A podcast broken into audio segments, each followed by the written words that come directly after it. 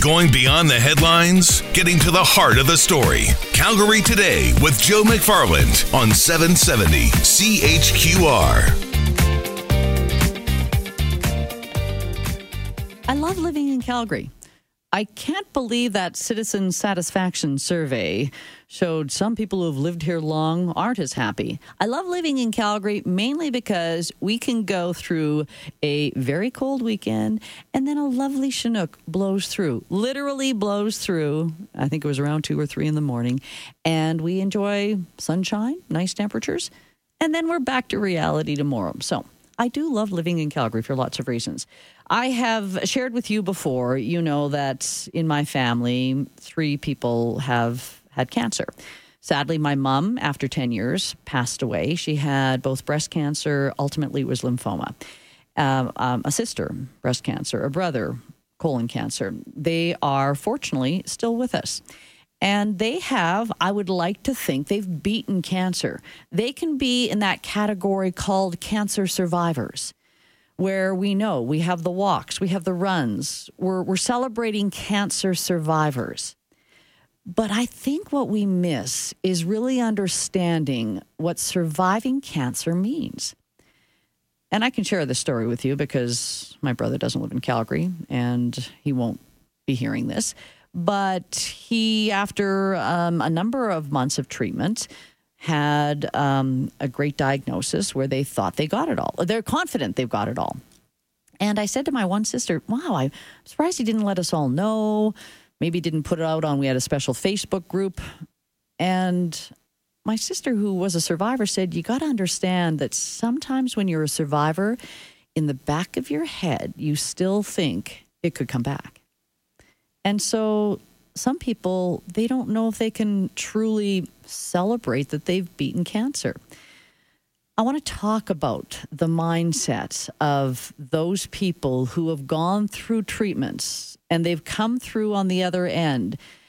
Just understanding exactly what's going through their head because there's been a really interesting report recently released, and it is called Living with Cancer, put out by the Canadian Partnership Against Cancer wanting to look specifically at those people who have survived and, and what they've been going through, how life is for them. Charlotte Kessler is one of those survivors. She joins us today. Hello, Charlotte. Hi, Angela. Can you tell me a little bit about your cancer story? So, my cancer story is I was diagnosed with brain cancer in 2013, uh, underwent brain surgery, then followed by six weeks radiation and two years of chemotherapy. Uh, stopped active treatment in November of 2015. Uh, was completed what was diag- or prescribed for me for treatment, um, but continue to live with cancer. My cancer is not a type that uh, you get a cured or in remission or all's well, all's gone type of cancer. Um, so there is still pieces in there um, but I am living well with cancer. Uh, my cancer remains stable, and it looks like it should remain stable for a number of years, but you never know. You never know, and I'm glad you added that part. So, the brain tumor, then, as you say, they've done all they can, but there mm-hmm. still is part of the tumor in your brain. Correct. Uh, there's portions that were quite close to my motor strip, and uh, at the time when they did the surgery, they didn't think it was cancer, so they weren't as aggressive as they may have been um, if they'd known it was cancer at the time. So uh, in order to make sure that I had as much function on my left side as possible, they um, purposely left little pieces, and then the type of tumor I have also has what's called tentacles, essentially, that branch out uh, and are really tough to see for them to even been able to get them uh, 100%. Charlotte, can you uh, give me as much personal life as you can share? But are you married, children? Uh, where are you in your life right now? Uh, yes, I am a mother to a seven-year-old daughter and married to an incredible husband um, who has supported me through all of this. Uh, she was three, just turned three when I was diagnosed. Um, so she's been through the journey with us for sure. I'm glad you say you're living with cancer. So you wouldn't be when I say categories. Uh, there are the survivors of cancer. Would you consider yourself a survivor, or you're in the living because you still have it? Uh, I consider myself living with cancer. uh, but living well. Living well. What does that mean to you then when um, mentally, I'm just I'm wondering what's going on. Was it a chance when you finished all the rounds of the radiation, the chemotherapy, and they said, "Okay, we've done as much as we can do"? Uh, was I feel like there wouldn't be celebration because you still have part of the tumor there. Exactly, and that that was uh, definitely probably my hardest time was that end of the treatment. Um, I'd been essentially for about almost three years fighting, you know, fighting hard, you know, had crappy days, but there was a reason for it. To, you know, it was through treatment. It was for the purpose of, you know, killing this thing as best we possibly could. So there was purpose for all of the things that I had to miss and the the moments that I couldn't be a part of or couldn't partake in. Um, and then all of a sudden I was done. But like you said, there's no real, you know, celebration that we're done chemo, but the cancer's still there. So we feels almost wrong to fully celebrate. Yeah. And all of a sudden now, um, I live each day. I still try and my best to be healthy and keep my good cells as strong as I can, but I'm not actively fighting the cancer. So there is um, some hard emotional, mental mm-hmm. aspects that way. And then as a result of the tumor and uh, the treatments, there is still definitely physical challenges as well.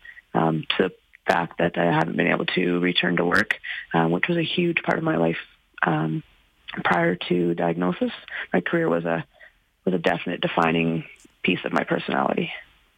Thanks for your honesty. And I, I want to know, though, and I'll get more details on the whole Living with Cancer, a report on the patient experience, but you mm-hmm. are the patient. And I, I've often heard from people we can complain about our healthcare system, but if you are diagnosed with something like cancer, you watch how efficient the system is and you can agree or disagree but what I, i'm wondering is so you go through all the treatment like diagnosis treatment. What about the follow-up after that? As a patient did you feel like even just sharing your emotional or psychological challenges did you feel you were still being heard even after that? Uh, no, it took it took a while. Um, part of it was a fact that my healthcare team changed. So all of a sudden I went from having what I considered good patient care. Mm-hmm. Uh, I had a team that worked closely with me, cared about me. Uh, I felt we were on this journey together. All of a sudden I was kind of in a limbo where I was um, shuffled amongst different residents and different nurses. Um, so I wasn't really getting that connection. It was, okay, we've treated your disease. Yeah. These symptoms are normal kind of live with it. This is your new normal. Right. Um, and I, I personally refuse to accept that um, I fought this hard to get this extra life and for this to be what it was going to be. Um, so I kept pushing um, for. I needed a consistent team. I wanted, you know, an oncologist that would be my oncologist. Um, I wanted the team to be my team, and I wanted them to see me and work with me and help me get the help I needed, even though I didn't really know what that looked like yet. Right. And in their defense, I don't think they did either because it wasn't, that's not what they're trained for mm-hmm. at this point in time. They're trained to treat the disease.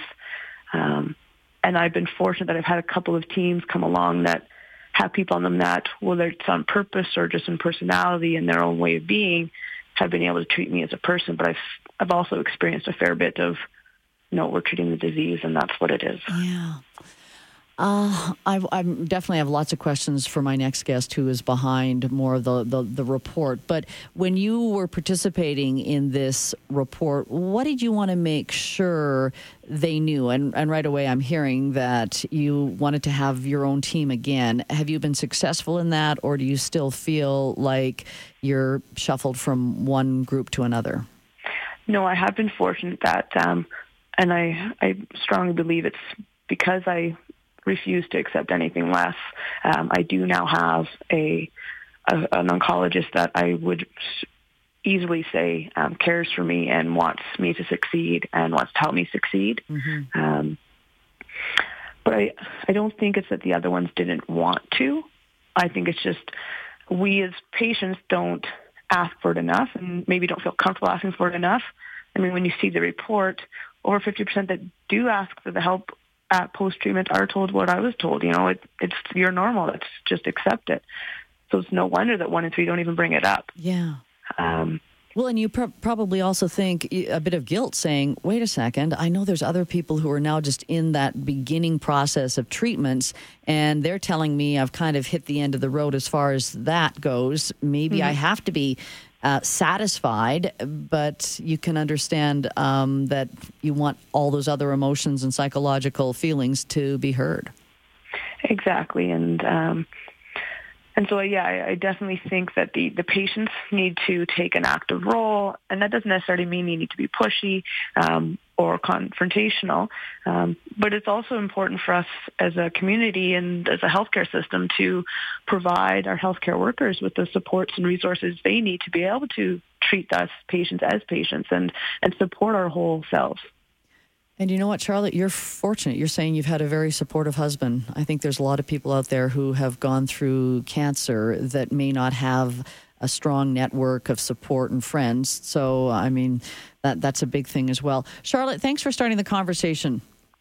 You're welcome, and thanks for taking the time to listen. You bet. Charlotte Kessler. She's a cancer, well, she says, living with cancer. Doesn't like to necessarily call herself a cancer survivor because, as you heard, the brain tumor, they've been able to manage it and shrink it, but it still has those tentacles. So, what that can do to your psyche must be incredible. After the break, though, I, I want to talk to the other side of this because Mona Delisle, she's a director of patient experience at Cancer Control Alberta, the group behind Living with Cancer, the report on patient experience. Definitely want to hear from you as well. 403 974 8255. I think sometimes we are quick to celebrate cancer survivors, and then we kind of forget about them. Want to hear your experience, whether it's personal or related to family, friends? We'll open that conversation definitely after 3:30. I'll be talking with Mona coming up next. 403 974 8255. Definitely want to open up the conversation after 3:30 just talking more about cancer, maybe your experience, a friend's experience after they have hit a point whether it be um, a cancer survivor or to the point where they're able to live with cancer how they have been. What's their experience been like? Mona Delisle is Director of Patient Experience at Cancer Control Alberta. She joins us today. Hello, Mona. Hello. Thank you for having me. What is Cancer Control Alberta? Uh, Cancer Control Alberta is just a program within Alberta Health Services uh, that exists of 17 cancer centers, big and small, all across Alberta where patients can receive uh, cancer services, chemotherapy, radiation, uh, just all your things that you would think about when you think about cancer. Now, when I think about cancer, I think about the treatments. But after yeah. talking to someone like Charlotte, I, I don't know if we talk enough about what happens after they've had their treatments, after they've reached a point where either it's been beaten or it's at a point where they can at least live with it. So, does cancer control also focus on post cancer? I think cancer control is starting to. So when a patient finishes their treatment, they're typically followed up by either their oncologist for a period of time or transitioned to their family doctor or other care provider for their follow-up care. And it's in that period of time after the treatment where I think some patients may feel lost or dropped or uncertain about what's coming next. And we're not always, I think, sensitive to that because this is our business and, and we're used to treating patients and having them, you know, go through this treatment. And then sometimes we high five them and get them to ring the bell when they're done mm-hmm. and we mm-hmm. celebrate with them. And then they're like, okay, now what? And this new report on from the Canadian Partnership Against Cancer and Charlotte's story are telling us that, you know, patients are living longer with this disease. They're surviving, which is fantastic, but it is having significant and long-term impacts on their life. And we're not preparing them for what is a new normal. What were some things them. that, uh, Mona, what were some things that really stood out for you out of the report of living with cancer? Oh, I know I there's a lot, but there is a lot. I think the, the voices that the patients put to their story, I think, are really important. Um, the fact that people lose their livelihood potentially, careers, uh, dreams, um, all of that piece that we don't think about. We think you know, you're alive Mm-hmm. and that's fantastic. And they're like, but, but actually, what is that life like? And starting to talk about the quality of life for these patients and what is our, how can we better prepare them for what are the long-term side effects that they can expect and how can we support them, whether it's through, um, you know, emotional, social support systems to help them recreate, I guess, what it is that their new normal life looks like after cancer. And that's so true, though. Long term side effects, I think sometimes people will think you're going to be on this particular drug as we mm-hmm. watch this, so you're going to have these side effects. But I wonder if enough emphasis is placed on the emotional or psychological side effects and if enough attention is played on those, paid on those, rather. Yeah, and we're trying we're trying to do a better job of that, at least identifying earlier which patients need that. So we do have psychosocial resources in place. We have social workers, psychologists, spiritual care uh, folks that can help us, and we do have a lot of wonderful programs um, outside of the cancer control um, domain where we refer patients to. So what really, I guess, our role needs to be is understanding how can we identify patients that are struggling and making sure that we are there to get them to the next place or transition them to where our area of expertise might be in treatment. But we need to get them to the next place where they can get the level of care that and support that they require. So we have a, a screening tool that we use because in the report it also said some patients are not always comfortable speaking up or it's not always offered by their healthcare professional. And so we know patients um, sometimes feel when they're with their oncologist that it's, their time is precious and not always do they bring up some of these issues. And so we're, we're trying to use a tool that allows them to bring it up in a different way so that we can have that conversation, that very person-centered conversation and make sure that the patient's priorities and that their needs are also being addressed, not just the physical and medical needs for the treatment.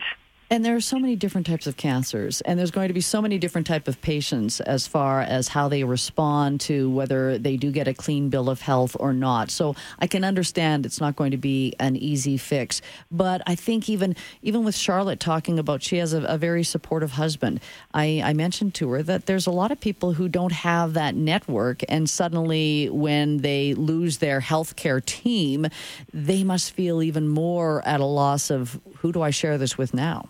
Mm-hmm. They do, and so it's hard. We we have to ask the indi- we have to individualize the care for the patient, and so if we can at least ask the right questions, um, you know, would you be interested in a support group for other people that are going through this? Uh, are you aware of the resources we have? And sometimes patients don't even want to think about that at, at certain points, so you can offer the information and the readiness changes as they go through the journey. So you might offer them something at one point and they're like, no, no, no, no, I'm not interested in that right now.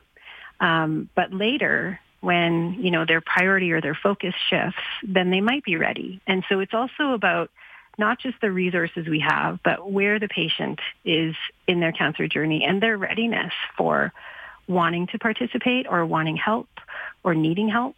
And, and that is very individualized and has, the patient has to be, I think, the center of that and the driver of that. Um, I think it's pretty cool. I mean, the, the Living with Cancer, the uh, report on patient experience talked to over, was it 30,000 patients where they were trying to f- get that sense of where they have to make changes. mhm. So that's pretty impressive to be able to at least hear the voices of the survivors and say, okay, what have we got right and where do we have to go in the future? Yeah, and sometimes you'll hear a patient's story and you'll be like, "Oh yeah, but that that's your story." Right? So sometimes we it's hard for us to hear those stories. So to have this report with this many patients um, telling us where what their experience is like is is really powerful. And I, I think that having the, this come from the patients and them telling the healthcare system, not just cancer control, but the system, um, where they where they need more support is is really helpful. I think primary care, like family doctors, will find this useful because I think sometimes they struggle as well with supporting cancer patients and knowing their role. And Cancer Control Alberta is just implementing a transitions program where we're identifying and creating guidelines for transitioning patients that go back from a cancer center back to a primary care facility where that family doctor will take over the care of that patient. Well, that's, and, a, that's a big step. Mona, I'm out yeah. of time, but thanks so much for okay. your time. Awesome. Thank you so much. You bet. Mona Delilah. That would be Mona Delilah. Delisle, rather. That's what's throwing me off, the way you spell Delisle. Director of Patient Experience at Cancer Control Alberta. I want to hear your story. 403 974 8255. Do you feel that you, as a patient or even as a supporter of a patient, if you were heard, we'll share those stories after this. For most of us, crime is something we see on the news. We never think it could happen to us until it does. Loved ones are gone, and for the survivors, the scars will never heal. I'm Nancy Hixt, a senior crime reporter for Global News. And on this season of Crime Beat, I'll take you inside some of the most serious crime stories I've covered. Season 6 of Crime Beat is available now on Spotify, Apple Podcasts, Amazon Music, and all podcast platforms.